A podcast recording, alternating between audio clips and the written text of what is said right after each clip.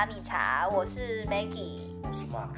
然后我们两个就是一个很喜欢探讨各式各样议题的两个人类，这样，所以想要把我们探讨的广大的议题给记录下来。然后今天我们两个想要探讨的是真爱，就是 true love 这件事，这样。然后会想要讨论到这个议题，是因为之前我们有看过一部电影，叫做是。谁先爱上他的？谁先爱上他？就是很帅的那个邱泽演的电影，这样。然后反正里面的剧情大概就是邱泽叫什么名字？邱泽叫阿杰。阿杰，然后他跟里面的一个呃也是同性的已婚的男子叫宋正元，然后他们两两个有了就是一段就是关系这样。然后我觉得真爱就是看到邱泽就是在就是他的爱人。就是选择要去过他自己觉得正常的生活的时候，他给予就是最大的接受跟什么？我觉得邱泽他并不是说接受，他非常的痛苦，他甚至因此就万物丧志，然后就一直不断的买醉，然后不断灌醉自己这样子。但是他就选择，就是如果今天宋正元这样的选择对他自己是好的，他觉得心里比较过去的话，他愿意就是。让他对，然后还有一个转折点，就是因为他后来就是那个宋正元呃得病之后，他想要就是做他自己，所以他又回去找了秋子，秋子还是接受了他，所以我觉得真爱对我来讲的定义应该就是呃不一定要无时无刻都在一起，但是我们的心态都是。想是都是为对方好为出发点，这样，而不是就是呃，我好像用很多手段把对方绑在身边，或者是就是我让对方觉得没有我不行。我觉得这对我来讲都不是真爱。那你觉得的真爱是？我觉得他这部片子里面啊，情感最细腻的点呢，哈，呃，并不是宋振远跟他老婆之间，而是说。那个邱泽在跟宋正元他们之间重逢的那一个画面，呃，我记得他是从那个路边摊喝醉酒走出来，然后就就在远处看到宋宋正元站在那个远远灯光下面，然后那时候邱泽他就哭着冲过去，然后他那时候已经生病了，对不对？他已经生病了，但是他没有讲。哦，他没有讲。对，但是宋正那个邱泽那时候他是哭着奔向。宋正元，然后就打了他一顿这样子，对对，然后就是最后哭着抱了他这样。对，那下一个画面我们就转到说，就是他陪伴他对抗病魔这件事。然后，呃，有一个有一个画面，我觉得真的是非常的有张力，就是邱泽跟宋正元他们两个就是在厕所的时候，因为那个剪头发，剪头发，对他们非常痛，那个宋正元非常痛苦。然后就抓着他一直掉下来的头发，一直抓，一直抓这样子。然后邱泽他就说：“如果你要抓没关系，我就陪你一起剪掉啊。”对他这么注重外表的人，他愿意为了他，就是把他自己的头发真的就是剪掉。哎，我现在是电影讨论会，是不是？啊，就是从电影开始慢慢的。我觉得里面我最感动的就是那个时候他们不是好像有什么保证金？对，讲就是好像他老婆都觉得就是。邱泽要去呃破坏他们家庭，是为了要拿这个就是保证金吗？是他的保险金哦，保险 保险金，不好意思，保险金。但实际上，其实邱泽那时候他生病的时候住医院的任何所有治疗费用都是他帮他付的，这样跟高利贷借对，而且是跟高利贷借，都最后脚还被打断，就是选择自己默默的守守护着他。是，所以我觉得其实。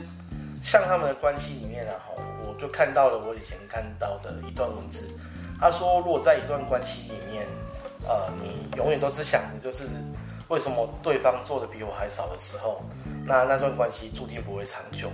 那如果在一段关系里面，你们都一直在想着说啊，对方都做的比我还多的时候，那基本上就是会变成是一种良性的发展。那我觉得这样的累积下来，长久下来就会变成真爱。嗯。对，因为你已经不会去计较你自己的得失了。哦，对你讲的很好，我觉得不会计较自己的得失。总结就是不计较得失的爱。叫做真爱，不是有目的，也不是想要把对方绑在身边，也不是用任何手段让对方觉得没有我不行。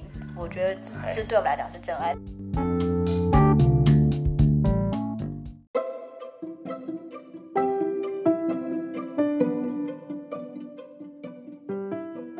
刚我们结束真爱这个议题啊，哈，就是接下来的话，我觉得我们可以讨论一下灵魂伴侣这件事情，因为其实很多人，尤其是呃年轻人，他们都很想说，我就是要去寻找一个灵魂伴侣，甚至把这个当做是一个很重要指标。对，没错，对。但是实际上，你如果要问他说，那你觉得什么是灵魂伴侣的话，我觉得很多数人他并没有办法去很明确去。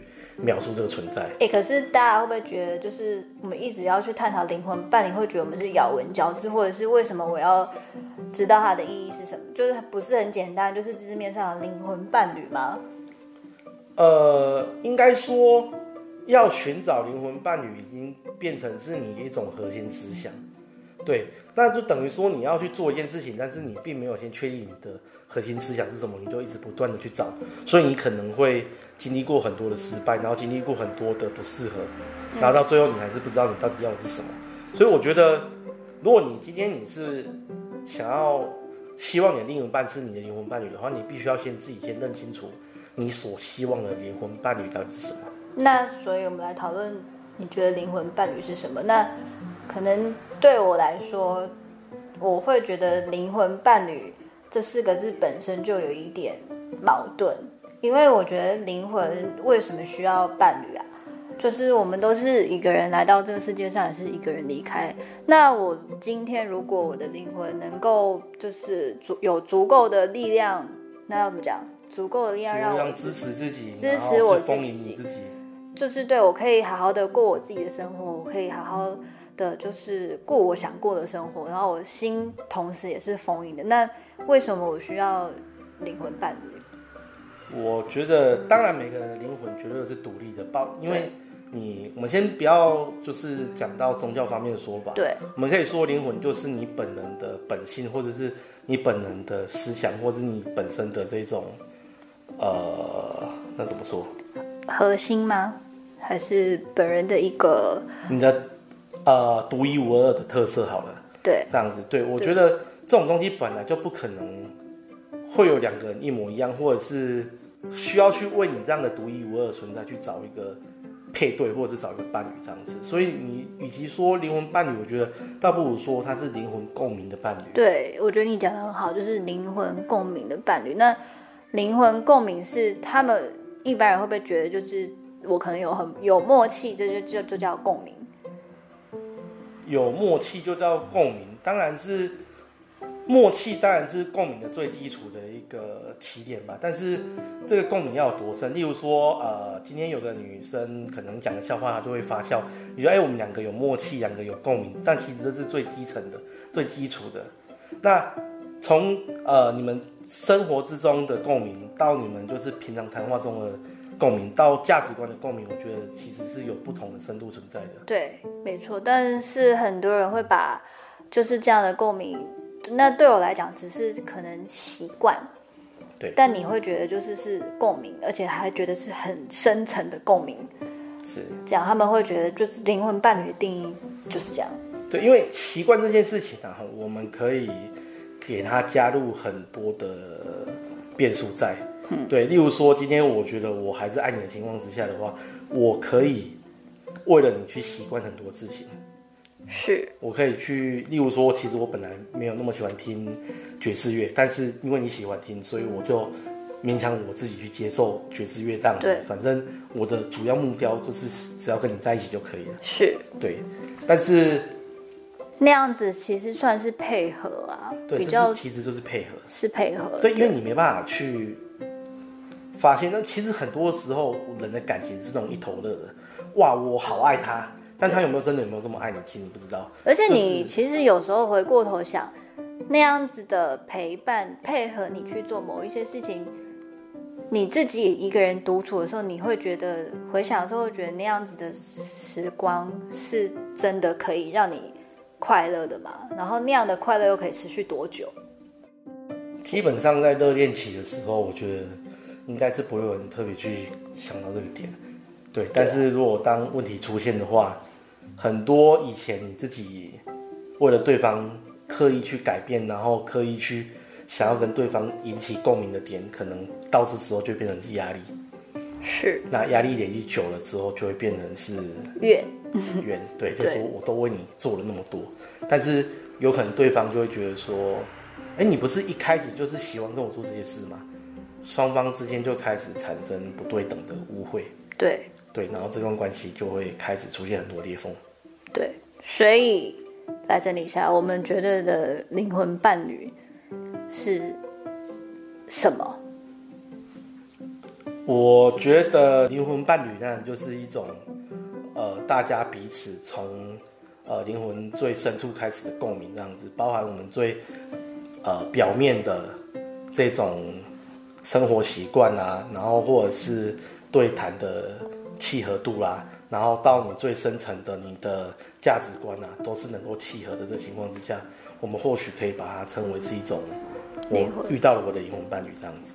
对，但因为我前面说灵魂伴侣这四个字对我来讲有点矛盾，但是我就是撇开我对前面的矛盾，我来就是讲灵魂伴侣的话，我会觉得灵魂伴侣就是它其实有一点等于真爱。就是不计较得失，然后就是你可以很深层的去理解对方的的，不管是黑暗面也好，或是各方面的性格也好，然后你可以全然的去尊重还有接受他。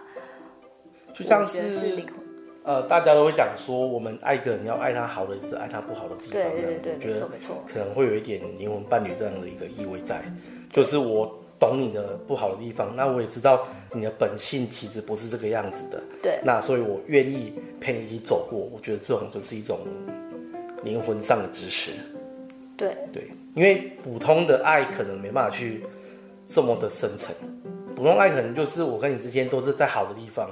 对，但是你如果说真爱或是灵魂伴侣的话，必须要能够再去更多，像我们刚刚之前讲的，就是能够不计较自己的得失，你能够去为对方的着想。这种层次我就叫灵魂伴侣。那所以话说回来，你觉得，呃，两个人发展到一定程度之后，是一定要确认对方是自己的真爱，或是灵灵魂伴侣之后，才可以走到最后那个关键去结婚这样子吗？我个人觉得其实不需要，因为就像我刚刚前面讲的，就是就是我觉得如果你的灵魂够可以，就是让你自己。过得好，然后你可以心是处于一个很丰盈的状态。其实我觉得有没有灵魂伴侣才能走入婚姻，我觉得其实不需要的，因为我们两个都是独立的个体嘛，我们可以把自己过得好。如果多一个人可以陪伴你一起生活，我当然觉得更加成是更好的。所以我觉得要结婚一定要灵魂伴侣吗，这是否对我来讲是不需要的。但如果可以有一个跟你。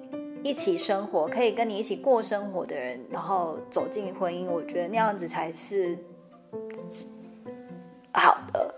对我来说，就是不用就是几经一定觉得我一定要找到灵魂伴侣，我才能走入婚姻这样。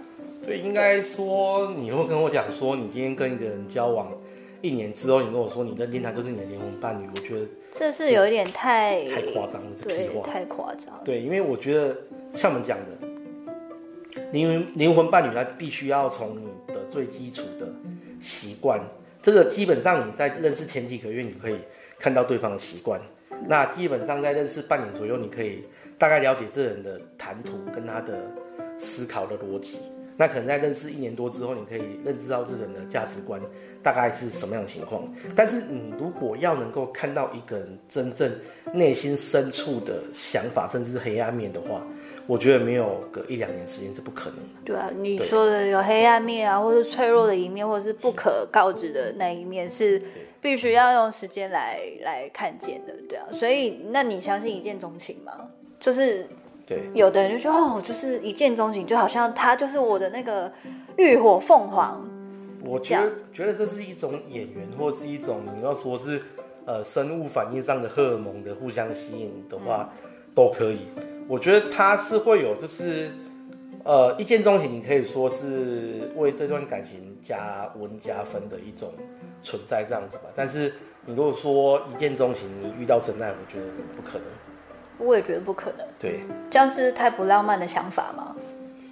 啊，但是生活就是这么现实啊！你如果只是想要谈恋爱的话，你可以完全只靠浪漫；但是如果你想要好好过日子、走一辈子的话，你必须要现实一点。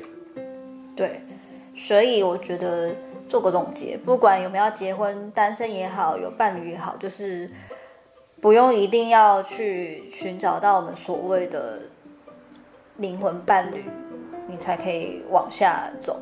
或许你是先看他顺眼呐，然后你跟他相处，我觉得最重要是你跟他相处是轻松愉快，而且你在他面前你不需要去假装你自己，我觉得这点很重要。同样的，对方在你面前也不需要去假装他自己，因为毕竟在热恋的时候，大家都会想把最好的自己表现给对方看。这时候时间就是一把杀猪刀，是，就是把所有的真面目，就是会，就是。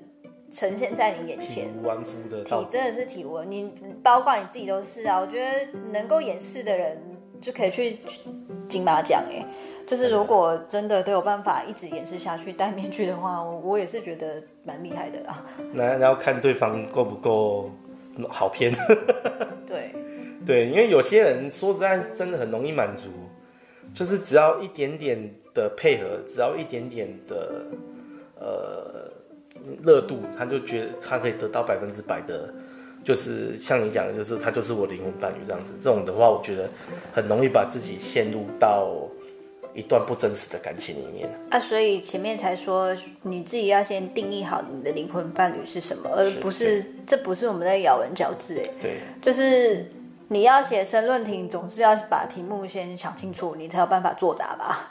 类似这种概念吧，对，而不是说就是我要追寻一个浪漫的感觉，或者是一个神圣，就是爱就是这么神圣，我就是要这么的去崇拜爱的，成为爱的信徒。我觉得这种态度去谈一段感情，其实在现代这种社会是很容易受伤的。对啊，那我觉得现在这种比较人家不是常说孤单的社会里，就算你自己。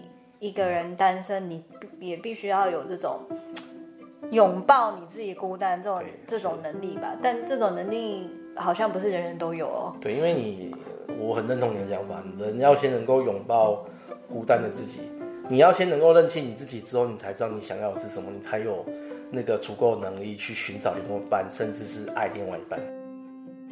好，那就是我们今天谈论的议题，大概就是真爱跟灵魂伴侣这件事。